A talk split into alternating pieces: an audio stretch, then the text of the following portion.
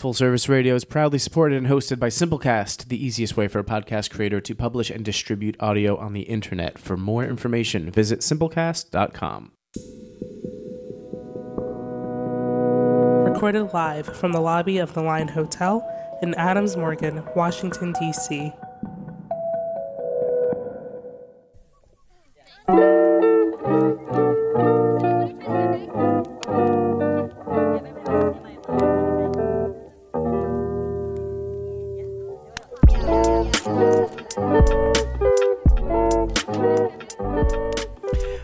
to another episode of Entrepot. I'm Nathan Hill, and you're listening live on Full Service Radio in the Line Hotel at Adams Morgan. Entrepot is an interview series concerned with art and design and how the two intersect. Each week, I talk with fellow creatives about their craft, providing us with a unique perspective into a variety of fields. I'm joined today by Colin Bills, a lighting and set designer based here in DC. Colin is a company member at Woolly Mammoth Theater. His designs have been seen at Ford's Theater, the Kennedy Center, the Dallas Theater Center, the Royal Opera of Versailles, the Portland Center Stage, the Studio Theater, and the list goes on. Colin is a recipient of three Helen Hayes Awards for his work and a Princess Grace Fellowship in Theater. Thank you so much for joining. Ah, it's good to be here. Um, so I, I, read off a, a, bunch of stuff here, but it's like you've got a lot more happening. Um, so I don't know if you want to add something else that I skipped in kind of like where you, your work has been seen, your designs, and then we'll dive into lighting. Sure. Uh, I have. I've, I've, designed at this point at every theater in Washington D.C. that has a that actually has a building. Right. Um, which is pretty cool. That is very cool. And um, and lighting is yeah. important. Lighting. Oh, it's critical. So I think you know you need. Uh, yeah. Turn off the lights. You can't see. right. Exactly. I, you know, I um, I've always I was excited because um, when I was first concepting um, this show, I had a list of the types of people that I wanted, and lighting and set design was, was on the, the top because I was like, no one has talked about this. Like for me, and, and especially in design and, and my field, like it's it's very important, especially like in architecture and things like that. And so anyway, I thought it was exciting when when you were like, yeah, I'll do this. Well, sure, and and you said nobody talks about it because it's difficult to talk about light.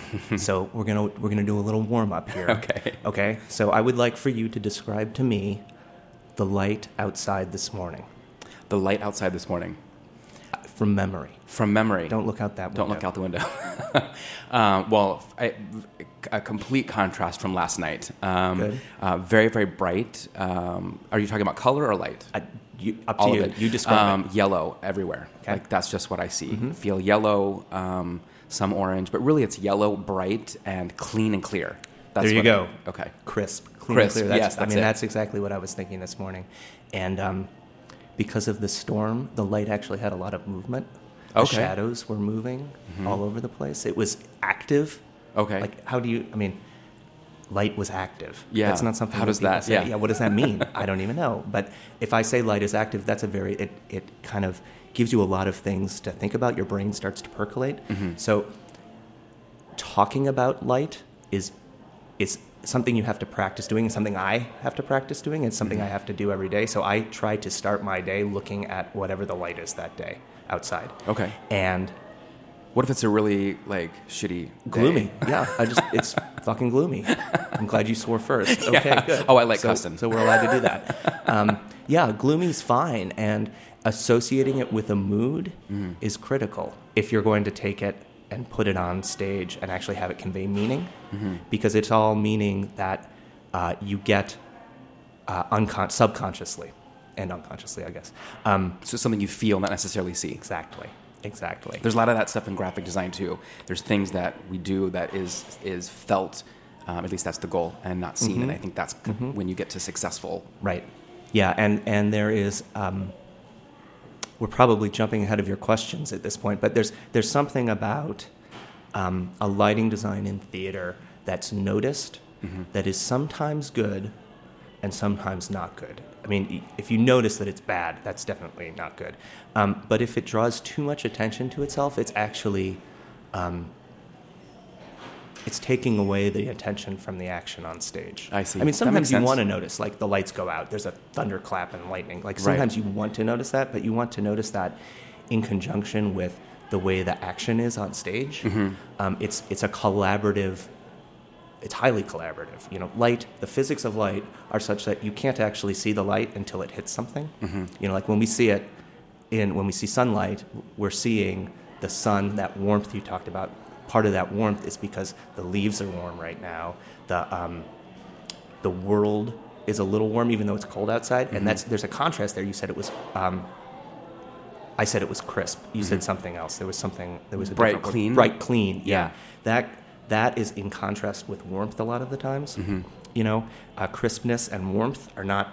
You think of cool and crisp, not Mm-hmm. warm and crisp, like warm and warm and soggy, warm and soft. Right. Cool and crisp. Mhm. And so there's a real interesting contradiction between warm and crisp. That's that's that's that fun thing to talk about in terms of light, and that you know that's that Because I would think of bright stretches the imagination. and crisp, yeah, exactly. like bright and like but bright, crisp, Cool and also cold. warm. right. Yeah. And like, how how is that possible? So that's a recipe. Yeah, it's a good and it's a good recipe because it's dissonant. It's a Mhm. dissonant recipe. Okay. Um, and but you can't actually see any of that until it, the light hits something. You know, you, you Yeah. don't see light until it hits a person or a piece of scenery or outside the trees. Whatever. And the two have to play really well together. Yeah. Otherwise, like Yeah. you said, you can kind of over overshadow. yeah, good pun. Very good. Yeah.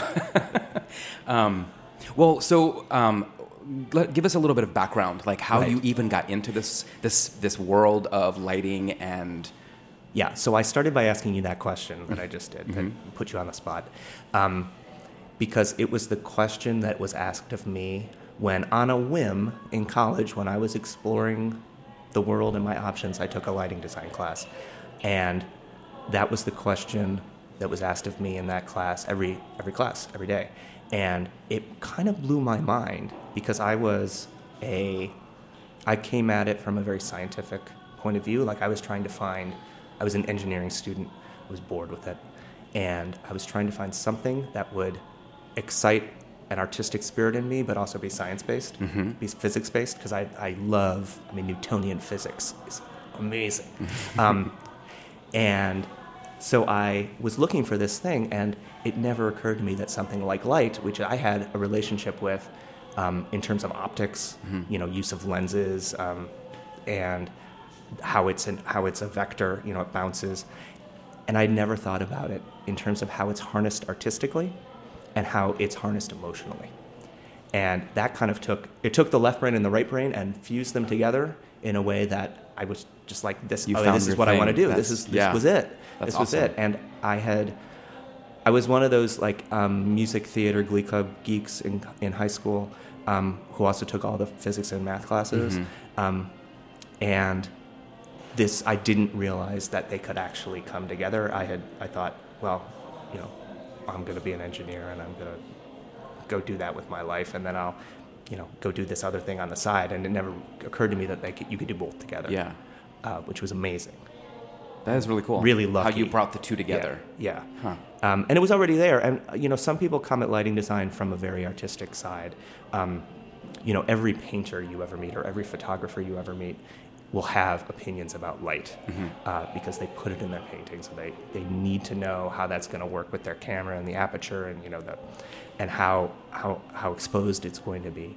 Um, but I come at it from a scientific point of view which I think is really it, it kind of confuses people when I start to talk about you know angle of incidence equals angle of reflection and throw that kind of stuff at them. Yeah, I can imagine. I mean, it's technical, and it's Yeah. like, and you teach you teach this as well. So Yeah, um, I do. I do teach this, and I, I try to do. I try to ask that question that I asked you at least once a week. Is a semester students. long enough to get everyone or to, to get students really understanding what it is you're talking about? I mean, No.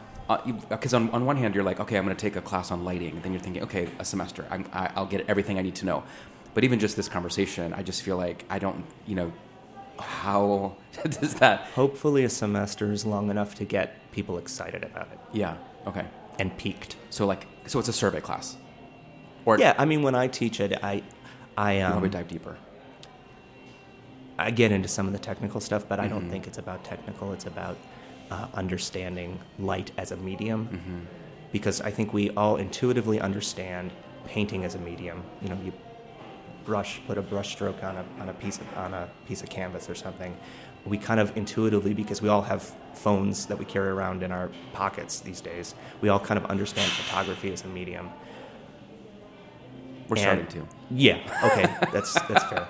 But I don't think we understand light as a medium. Mm-hmm. I think we understand architecture as a medium because we have to inhabit it.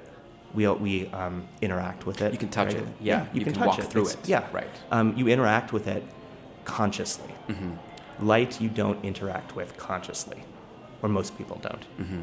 And just getting uh, a person to notice Mm-hmm. takes takes nine weeks, Yeah. twelve weeks. Yeah. because you have to, To be become a- sensitive, or to, to start to become sensitive, I would, I guess. well, it's a practice, and you can't do anything just once or twice and be in the habit of doing it. You have Mm-hmm. to keep doing it and keep doing it and force yourself to do it, or be forced to do it in the case of a, a class. Um, and then hopefully by the end of that, you're in the practice of doing it, and you just kind of do it naturally. yeah. So I don't make a necessarily make a conscious choice to look at how the sun is coming up every morning. I just It's just your thing. It's That's- just I do it's- it. It's it's the first thing I do. You know, I Yeah. yawn Yeah. And look out the window. So it's second Yeah. nature now. It's become second yeah. nature. and and has to be. Yeah. it has to be. Well, for those of you who are just joining, um, I'm talking to Colin Bills, and we're talking about lighting, and uh, we're diving into the sensitivity of it. Um, so, what? So, what comes next? Like, how?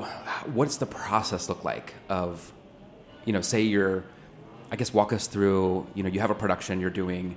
Um, how does it even begin? Do you do you think about it on your own and you or do you collaborate right from the beginning or like how is that is there an iterative an iterative process that goes on Um, yes. So, in terms of theater or opera or anything that's got a text um, with words that have meaning, uh, I read the words.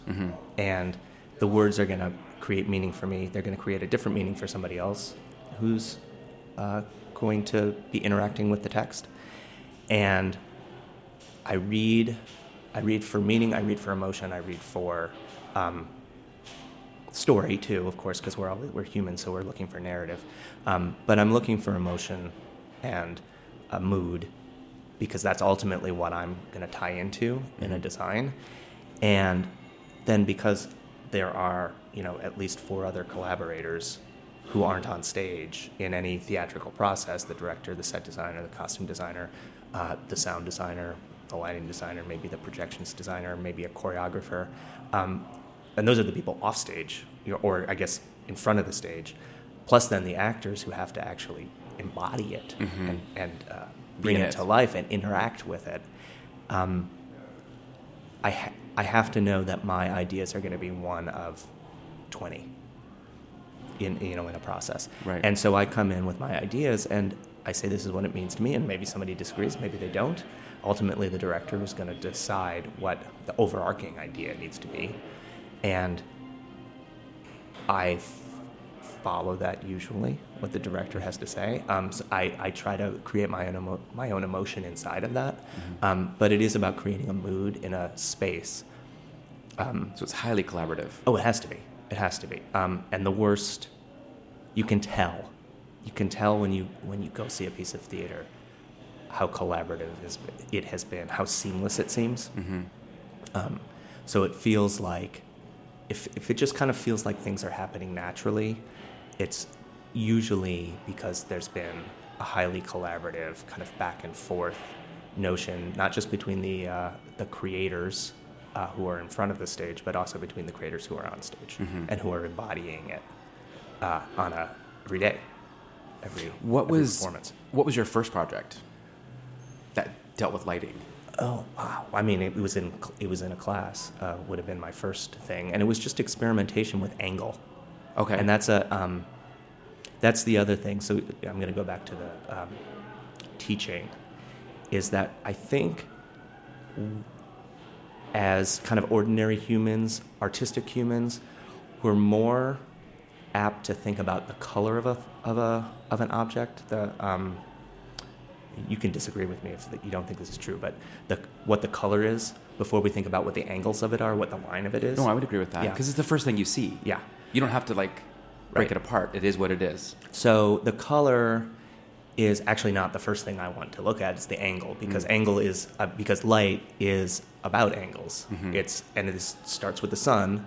You know, the sun at six in the morning is at a you know zero degree angle to the Earth.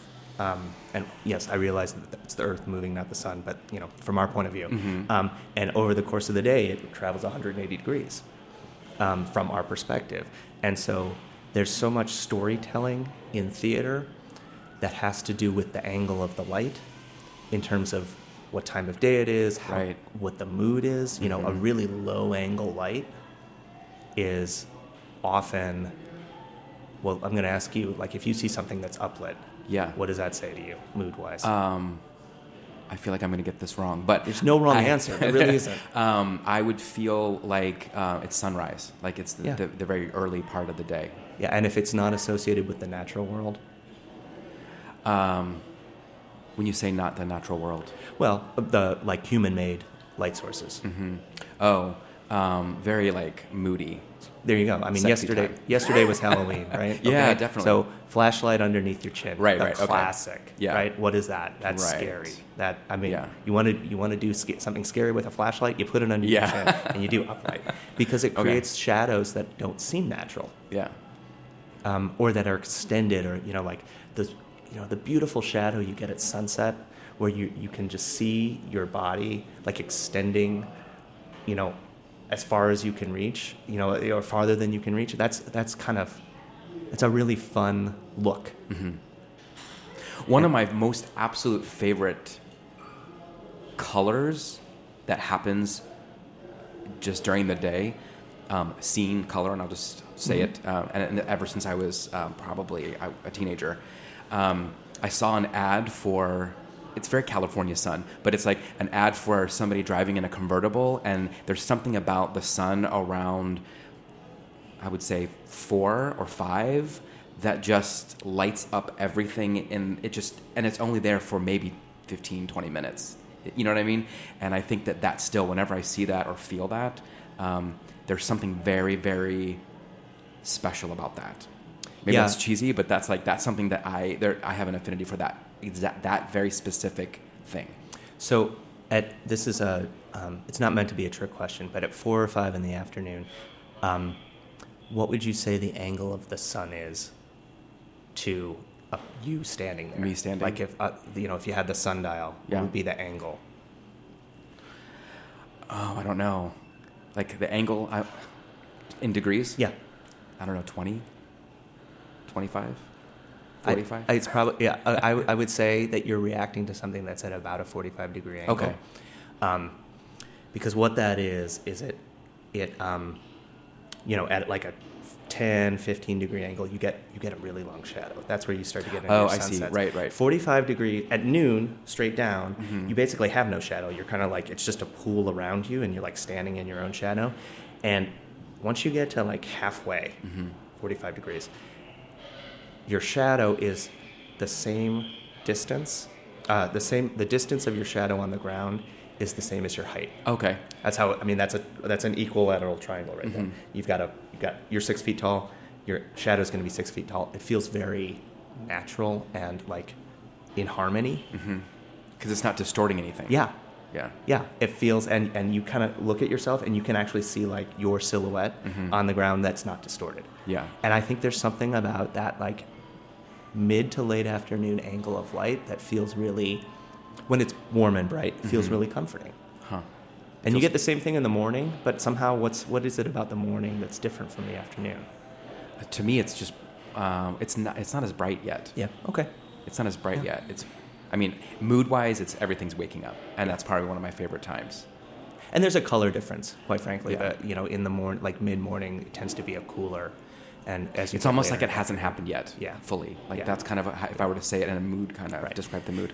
And so this is another thing. So this is about contrast. Um, we're always comparing something to what we have just seen before.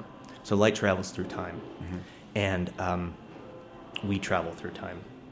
And we're always remembering what we just saw. We always have the, the memory of what was before. Uh, and we don't necessarily know what's coming next, but and then we know what's in the present. So you're comparing that look of that light at four in the afternoon to what you experienced at three in the afternoon. So I would argue that it was a little cooler and a little more um, a little more truncated in terms of your shadow at three in the afternoon. Mm-hmm. And so it's actually like the dissonance is resolving into something that feels more harmonious hmm. as that as your shadow moves. And so that's actually why, as opposed to the morning, mm-hmm. where it's actually moving the opposite direction. So that's you're like going from it's it's right going to more like yeah. Upright. So I have I have a question. Mm-hmm. Um, I have a question for you about your perception um, of the world around you. But before we do that, I want to uh, take a, a, quick break, um, and then we will come back and um, I will ask you this question. That sounds great. I love trick questions.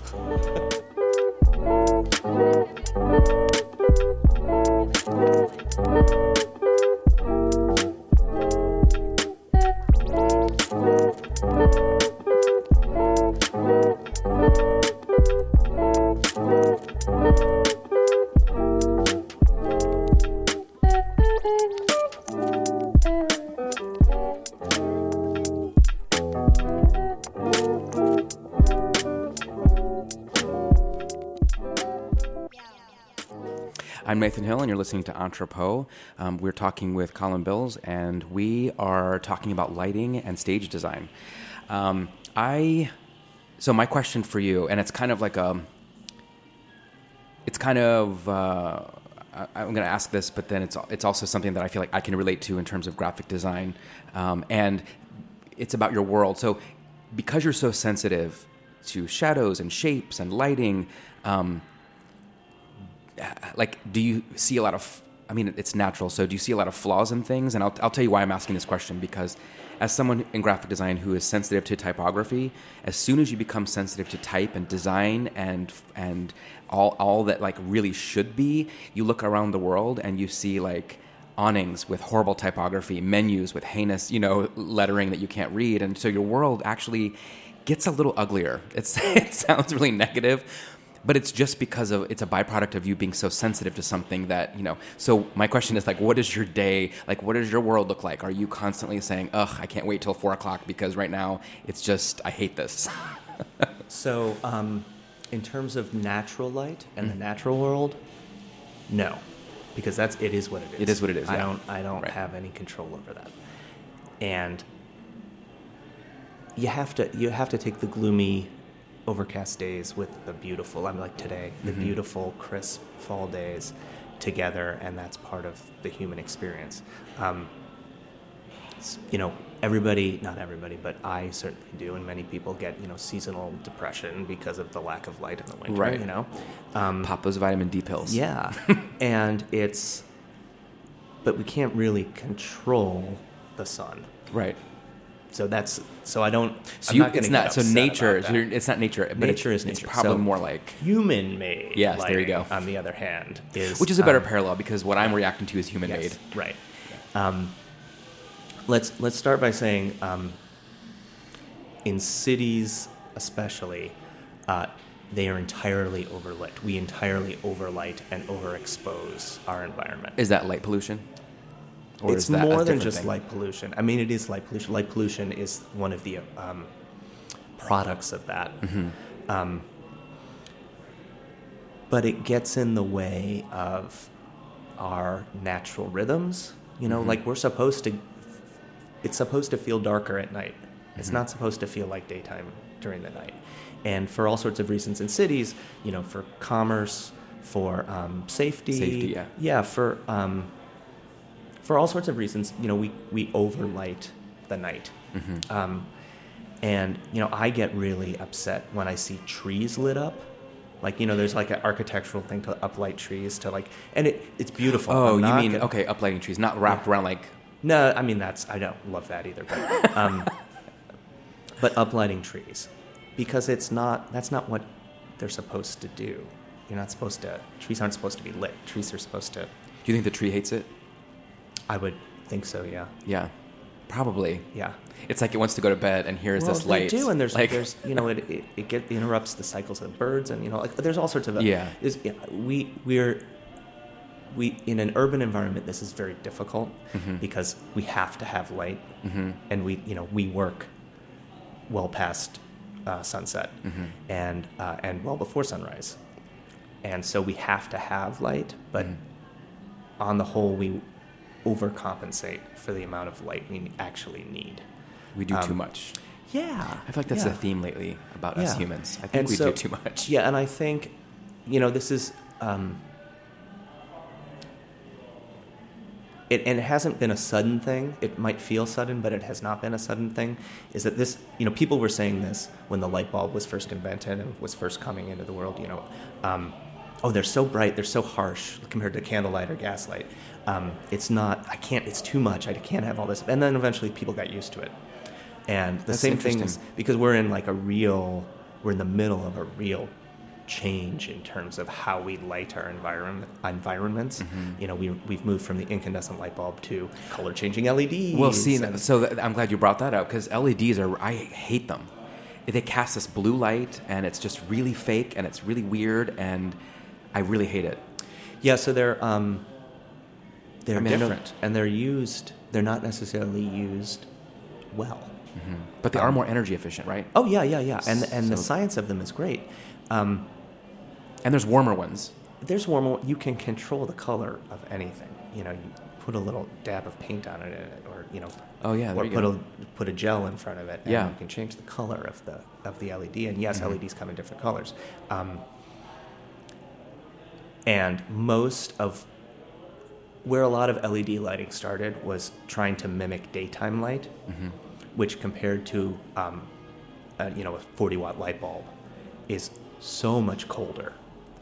I mean, you, the daytime light versus Maybe that's what I'm describing as blue. It's light. colder. Well, it is blue Yeah. because because sunlight, in comparison, in contrast to an incandescent light bulb or a candlelight flame, is way bluer, and so it feels unnatural, especially in the middle of the night, hmm and it feels harsh, hmm and Harsh is the word. yeah, it feels harsh. And but often we don't I just don't think people think about it.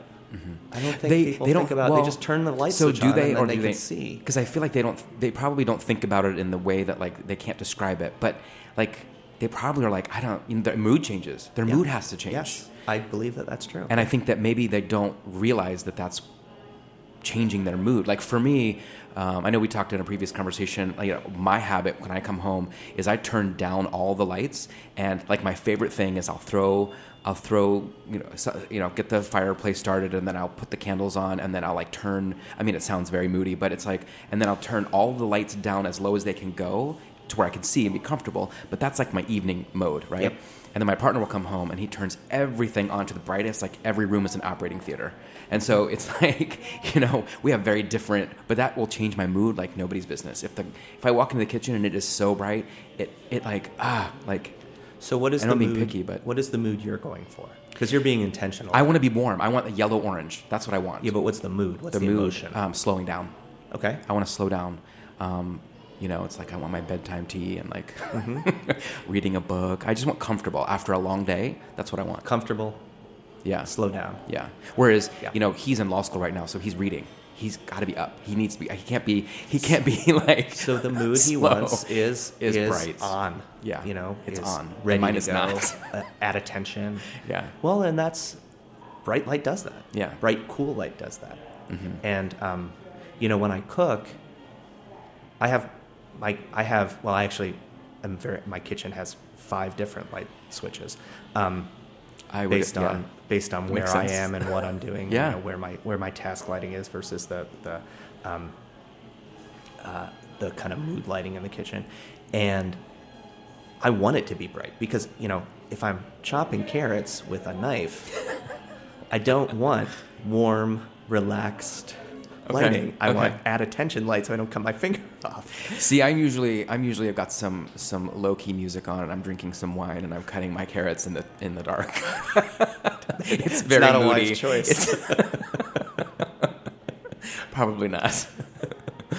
But that's that's so so I mean, you've just described two different moods, and our and your approach and your partner's approach towards creating those two moods, Mm-hmm. whether it's intentional or not. You know, like I, you know, it sounds like yours is intentional, and I don't. Well, I won't speak for your partner, but His is intentional because he says, Yeah. "I need to see, damn it," and that's it. Right, right. it's like Right. he's not he's not thinking about all the other stuff. Right. Well, and, and seeing is an important part of lighting. It's most people would say it's the most important part of lighting, but it is- That's why we have it. But Mm-hmm. Right. that, and I think that's why we overcompensate in the overlit at night, Mm-hmm. because we're af- we're afraid of the dark. We should be afraid of the dark. Bad things happen in the dark. So, you know, um, Well, So- they can, they can, they can. they can. Uh, but bad things happen during the day too. But Yeah. so it's um, It's the un, it's the not knowing. It's the unknown. Yeah. Yeah, so the unknown is a really good part of lighting design. Um, and there's a term called selective visibility that is kind of it's it's it's the principal bedrock term in lighting design. It's it's about how you show an audience what they're supposed to see, but it's also about how you show an audience what they're not supposed to see. So, if you see everything, it's, it's what it's exposed. It's um, clear. Um, there's no mystery. If you see half of an object, what is that? What's the It's incomplete. It's It's incomplete. It's, it's uh, yeah. I mean, you you kind of have to make up the the other half. um, Yeah. With your imagination. your imagination has to fill in the blanks. So if the context of the uh, of the action on stage is already kind of creepy, and then you're only seeing half of a of a person's uh, figure, Mm-hmm. you're going to fill in the blank of, oh, it's this is getting creepier, Mm-hmm. and then maybe you only see a quarter of that. It moves from like half. You only see half of the image, half of the uh, figure, and then it moves to a quarter of the figure. Oh, it's getting creepier.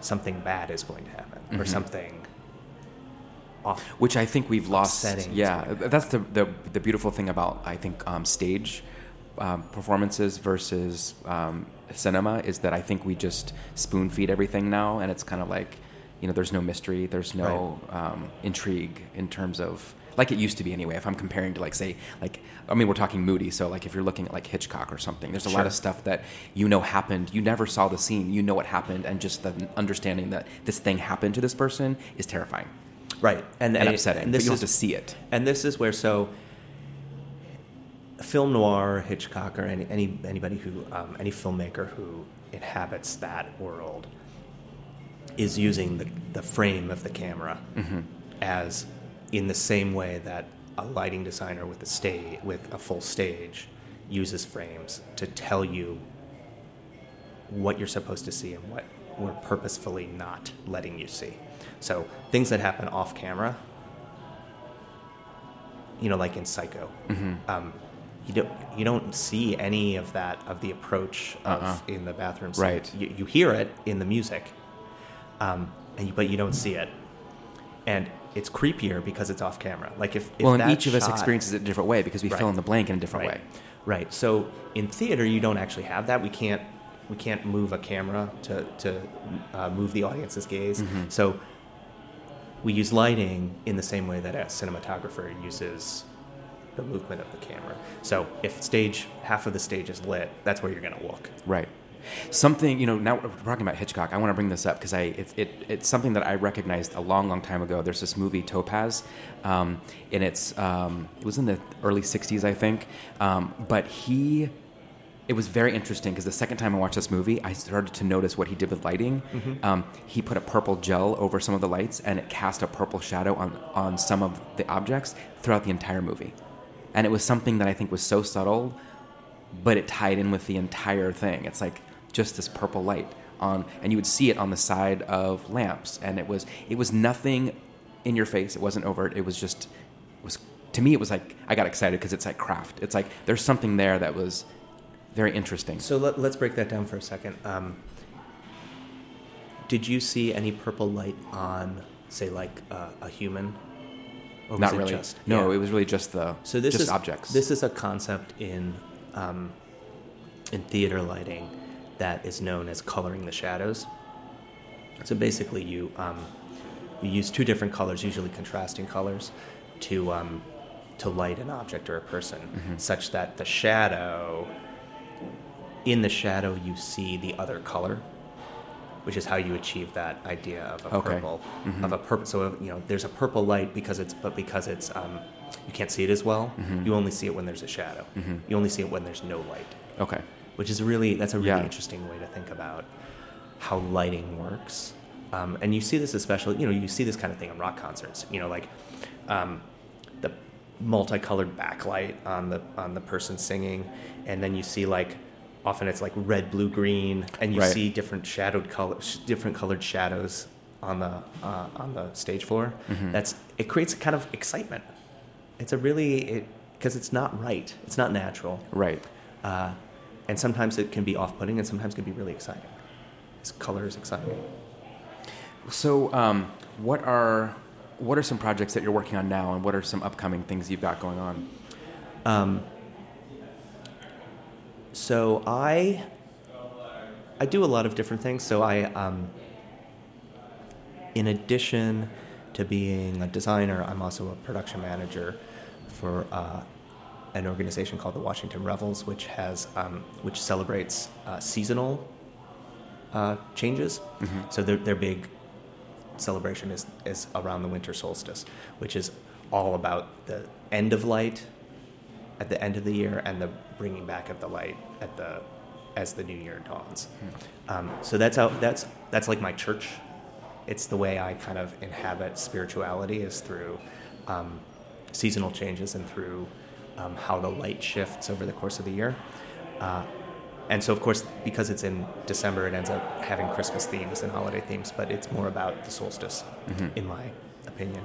So that is what I'm kind of actively working on right now because it's now November, which means we're supposed to be working on Christmas stuff. Right. And um, but also, I'm, I'm also looking towards uh, the new year and what's happening in the new year for myself because we're all in the planning. You know, a normal kind of theatrical process takes, you know, nine to 18 months in terms of, you know, initial thinking and gestation and talking. Uh, and then we get into the nitty gritty, you know, three months out where we have to actually start like putting things on paper and getting drawings in and all that kind of stuff. So this is a long way of answering your question about. So I'm right now I'm thinking about the things that are not necessarily happening like tomorrow. I'm thinking about the things that are happening Yeah. in January and February. That makes sense. Um, I'm working on Spring Awakening at Roundhouse Theater. I am uh, working on a play called Sheltered at Theater J. And there's two more that have now escaped my mind But you're busy. for after the for after the new year because it's um Your schedule is yeah booked. yeah yeah I mean it's cool. it's um in order to make a living as a lighting designer because of the um the way theater in the United States works or not for profit theater in the United States works it, there's I'll, I'll be working on uh, a minimum of 12 shows a year so one a month Okay. but ideally 18 Yeah. like one and a half a month Wow. uh, so I, I have multiple plays in my head at any Mhm. one time, and multiple multiple designs in my head at any one time. And for instance, I'll be at a different level of engagement with each of those pieces of theater. You know, one is like way in the back because I've read it. I'm just like letting the ideas percolate, and every once in a while I'll bring it to the fore, like when I have to have a meeting about it. And um, then there's the moment where like the set design is is created where I actually have to think about how light interacts with the set because you know like I said before light doesn't exist until it hits something well what's the thing it's going to hit that's going to be the most have the greatest impact is you know a, a set the, the, the architecture of the space uh, so I have to be thinking about that so that's kind of like in the middle of my head or like two thirds of the way back and then about a third of the way back is, is then actually creating the lighting design, which is, um, you know, any show might have uh, between 100 and 400 or maybe 600, up to 600 lighting fixtures in the air. So here's something that nobody thinks about. Choreographed. Look, look up Yeah. the next time you go to any kind of like performance venue. Just look up and see what all the gear is up there, Mhm. because there's normally a lot more than you realize. uh, and that I think surprises people. Yeah. That that they don't necessarily realize how much that takes. Now with LEDs, kind of more in the in being in the in our toolbox, you can actually reduce because the color changes with the LED. You know, Oh, right. So you don't Mhm. have to have like five. You have to switch to a different Yeah. module or right. Um, fixture. and so, put, but anyway, that, all that has to be put down on paper and drafted. Yeah. Uh, and put into Planned drawings out, and yeah. planned out and, and given to um, a team of electricians um, and rental packages and all that kind of stuff, and then negotiated because it's over budget or whatever. Right. And um, Value engineer. yeah, That's exactly. what we like to say. Exactly. And then the you know, and then so that's what's in the you know front third of my mind, and then at the top of my mind is what I'm actually implementing right now. Yeah. Um, Hmm. Luckily, right now I'm not implementing anything, which is why I can sit and have a relaxed conversation with you. Well, I'm glad. I'm glad we were able to. Um, I feel like I want to do like a part two of this, just because I feel like there's a Oh, we've whole only nother- well, I mean, you asked the question to begin with. You know, what is what do we achieve in a semester? Yeah. Well, we just notice in the first semester. Right. We might get to a few technical things, but it's really noticing Hmm. um, and realizing, Right. because that's been my journey. Mm-hmm. Is just was realizing that it existed and was a force of what's literally a force of nature, but Mhm. it's a force of our beings and our emotions. I'm glad you said the emotional part because I, I mean that I think that's true. It's it's very true, and this has been a very enlightening conversation. um, I know, right? Another pun. I got two in today. Um, thank you so much, Colin, for joining me and, and, and sharing what you do and, and giving us some insight into the world of lighting. You're welcome. I'm always glad to talk about light. Thanks.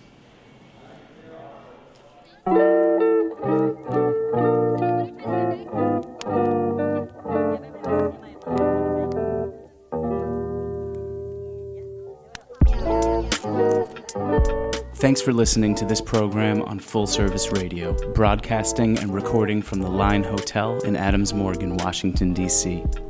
Full Service Radio programming can be accessed live and archived on fullserviceradio.org. Our talk programming is available on most podcast apps like iTunes and Stitcher, and our DJ sets are available on mixcloud.com slash fullserviceradio.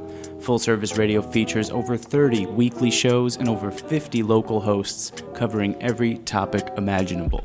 If you want to be a guest or get involved, email us at info at fullserviceradio.org. Follow us on Twitter at fullservicerdo, on Instagram and Facebook at Full Service Radio. Thanks for listening.